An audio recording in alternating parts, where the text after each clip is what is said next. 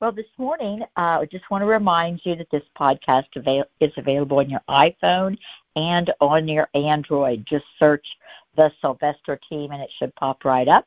Uh, the topic this morning is lead with questions. And uh, before Dick gets started, I want to remind everyone that this month um, get, uh, for October, we are reading Psychology of Selling by Brian Tracy. It can be, uh, it is a longer book. Uh, but I think you'll find it fascinating, and I urge you all to get through it in October. Psychology of Selling by Brian Tracy. Okay, Dick, do you want to tell us how you've been uh, training the agents to lead with questions? Yes, Connie, I do, and part of that came from Psychology of Selling. So uh, that is just a great book on sales. If you're new to sales, it's a tremendous primer to get you started to thinking in terms of closing the sale and leading through uh, questions and um, how you present things. If you've been doing it a while, it's a great reminder, and you, I definitely guarantee you, you'll get some ideas out of it. Uh, the purpose in talking today about leading with, with a question is we have a tendency to tell people we want what we want to tell them, and you know when we tell them that, um, their job is to push back because they don't want to be sold something you know. And if we do it um, a little bit differently through leading with a question, we're leading them to the conclusion that they need to make on their own. Now, I, the question I have for you all, what does all this mean and how do I do this? Well, we're attempting to put the client into a position that their decision is based on their need and not our desire to make a sale. And their need is the most important thing. And it's not so much that they don't want to buy, it's just they don't want to buy the wrong thing. So, um, you know, when you look at a situation, take yourself, for example, if you have enough life insurance, and I would venture to say most of, of us don't fall into that category, but why don't we have enough life insurance? Um, because let's face it, if it was $10 a month, do you think everybody would either buy mortgage protection or an equity protection plan? Of course they would. So, you know, one of the reasons that people don't buy is one, either they think they can't afford it or they assume they can't. The second reason is they don't understand what life looks like if they die without it. Uh, three, they think because they have uh, life insurance, whether at work or through personal coverage, that they're covered and they really don't understand the need for any more. And that's why the podcast I did on insurance on your job a few, probably a year or so ago now, is so important. Uh, the fourth reason is they just don't want another payment, guys. So let's look at the first reason. They think they can't afford it. Well, could their priorities be somewhat misplaced? And I don't ask that to be a, had a rhetorical question because we know in reality it is for everybody. Who do you know who doesn't need life insurance? Everybody needs some. So how do we handle that though? Yes, their priorities are in the wrong place, but how do we handle that? Well, let's look at a couple of things we do know about every client. You know, when they got their mortgage, somewhere between 1% and 3% of their mortgage amount was available to spend as they saw fit.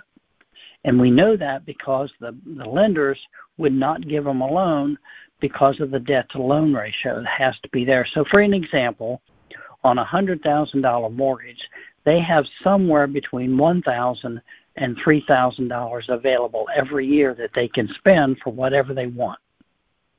On a $150,000 mortgage, that's 1,500 to $4,500 a year on a $300,000 mortgage is from 3,000 to $9,000 a year that they can spend on whatever they see fit a new car, ChemLawn, an improvement to the house, a deck that they didn't have included on the mortgage, but they have that money available. So we know that. What else do we know? Well, we also know that they have an expensive cell phone. Now, we're not going to do anything about that, guys. We know they have it it's deemed necessary. So don't even go down that road. But that's money out of that 1 to 3% that is being used. And in most situations, because it's necessary.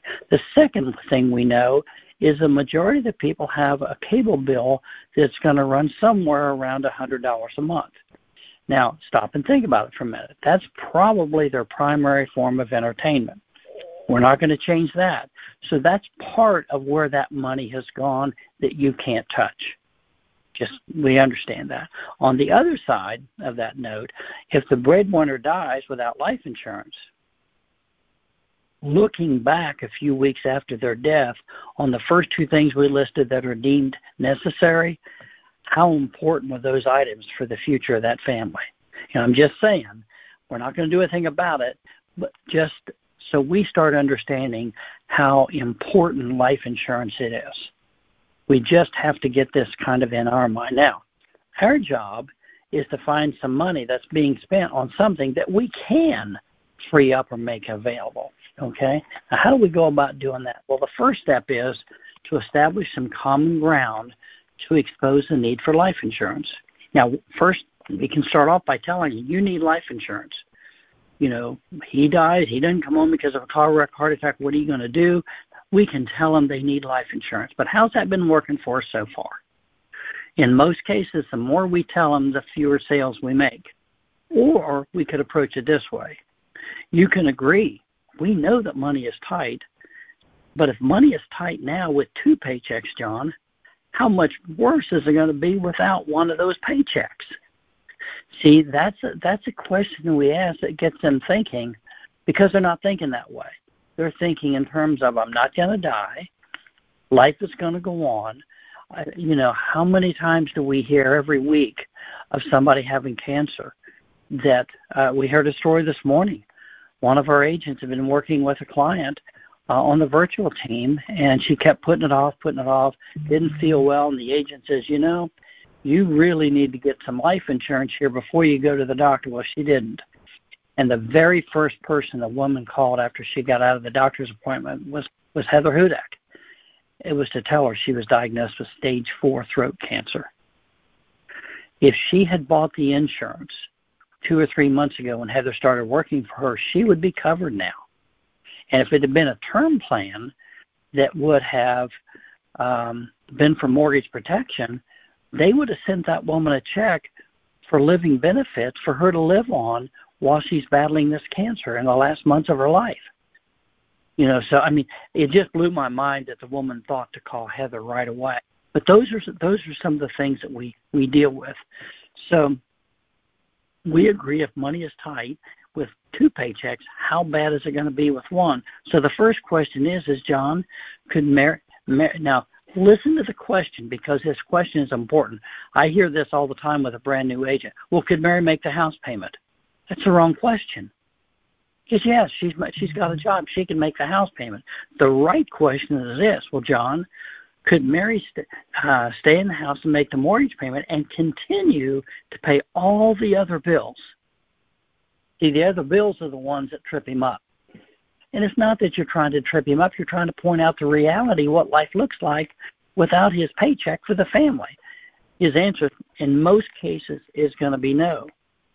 Well, without the second part of that question, guys, you're getting the wrong answer. So the questions need to be thought through and, and completed. Second question is, if she lost the house, where would she have to go to live? Well, she'd have to go live with her sister. Well, how do you feel about that? I feel okay. She's got a roof over her head. You know, a lot of guys are that way. I'm, I'm fine. That's a good question, and there's not much more you can add to it, but you're going to follow it up with another one. Well, you know, in reality, when when Mary moves, you know, they lost their father due to cancer, stroke, or heart attack or a car wreck. Now they're going to lose their mother because she has to work two or three jobs. Many times when they move to a new school, you know, they lose all their friends. Depression is usually a result of all that turmoil. Turmoil, and if we could, if we could change the outcome of this saga for two to three dollars a day, would it make sense to write, rewrite this story?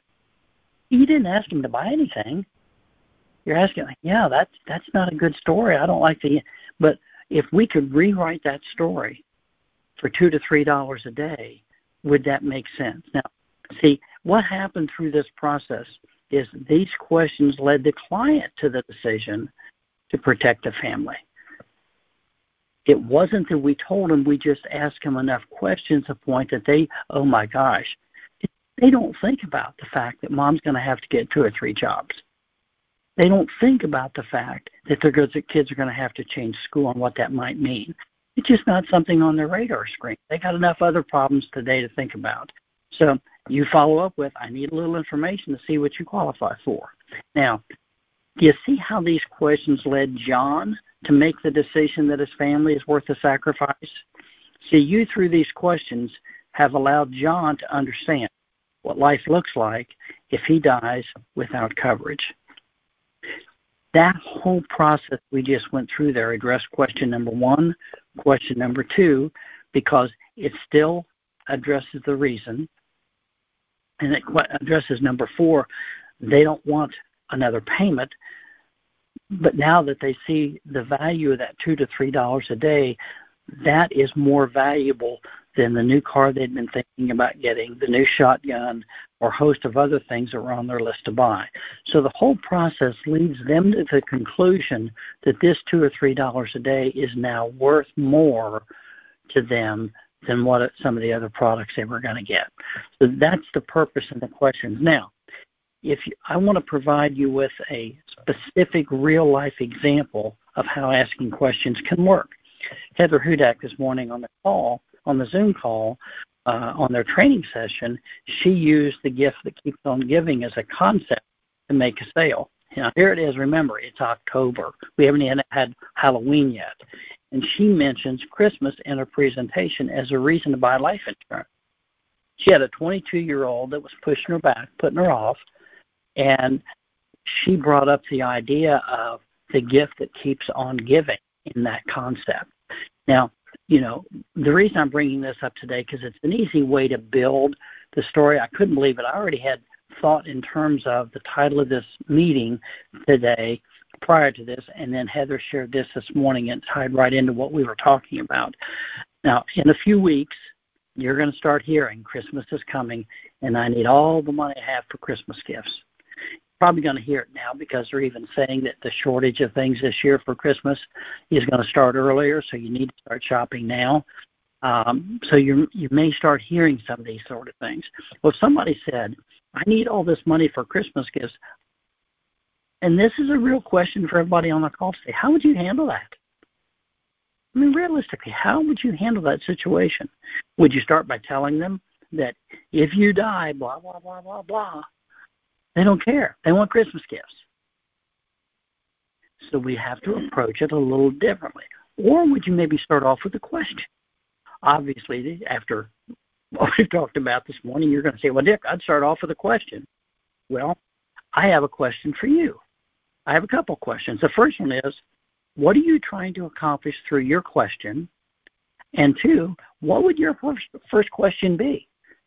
Think about that for a minute. What would your first question be if somebody told you today, well, we're starting to buy Christmas gifts now because there's going to be a shortage? How do you follow that up with a question that really has some teeth to it that's going to change their life? Because that's what this is all about, guys, changing their life. Well, if it were me, my question would go something like this. Well, I know Christmas gifts are important, but let me ask you, this question. What did you get for Christmas last year? Well, I got a shotgun. Well, what did you get the year before that? First off, they're probably not going to remember what they got last Christmas unless it was a major thing like a shotgun or washer dryer or whatever. But the year before that, how many on the call today remember what you got for Christmas last year? And more importantly, how many of you remember what you got the year before? I would venture to it's going to be pretty close to zero.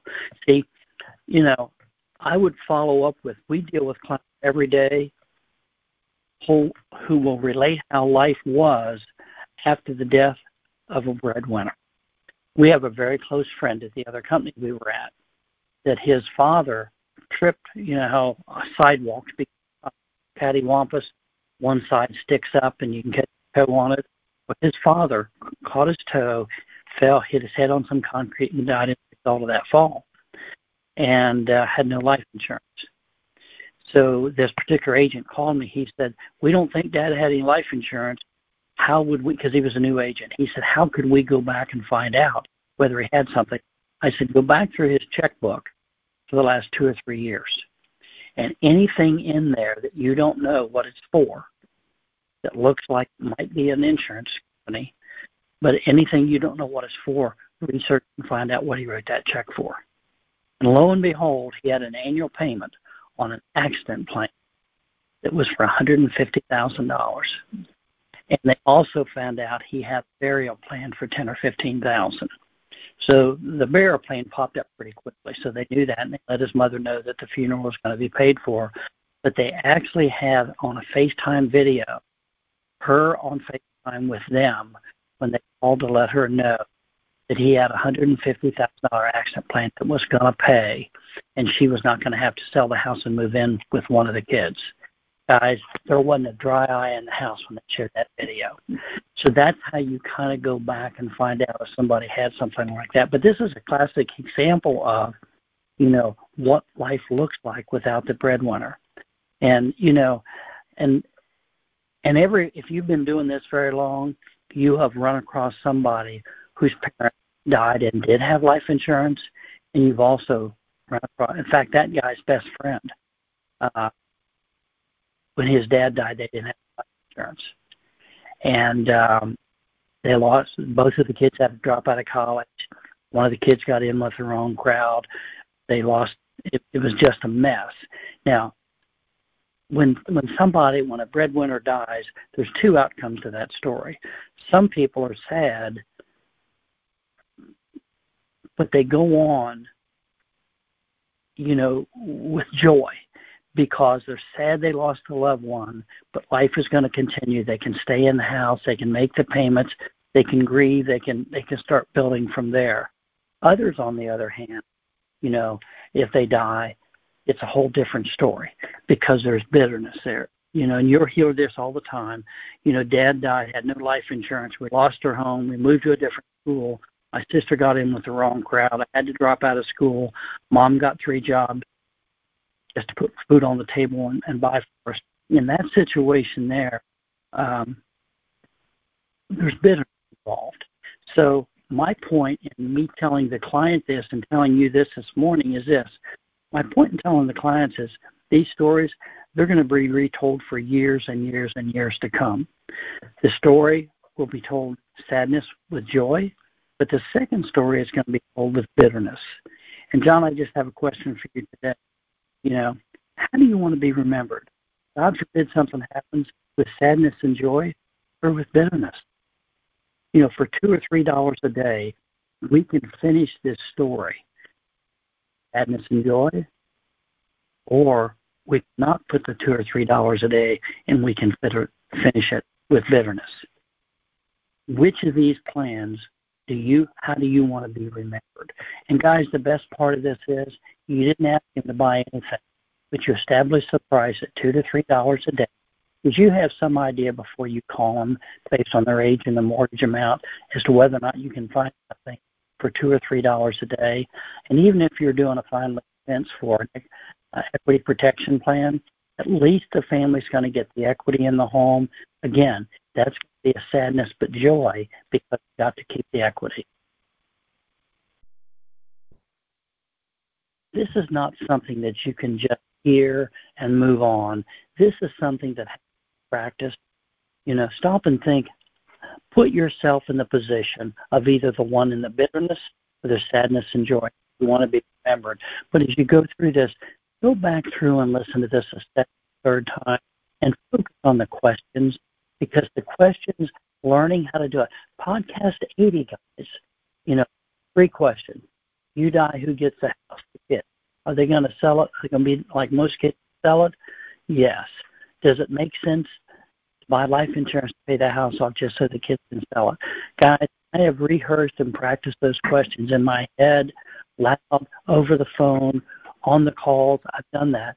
This is the same way. Practicing these questions it's going to make all the difference in the world on how you execute because you can ask the question and you sound like you're interrogating versus asking the question with a uh, understanding heart. I mean, John, if one of these two stories is going to be told someday, which one do you want told? And that's why it's important to be practice.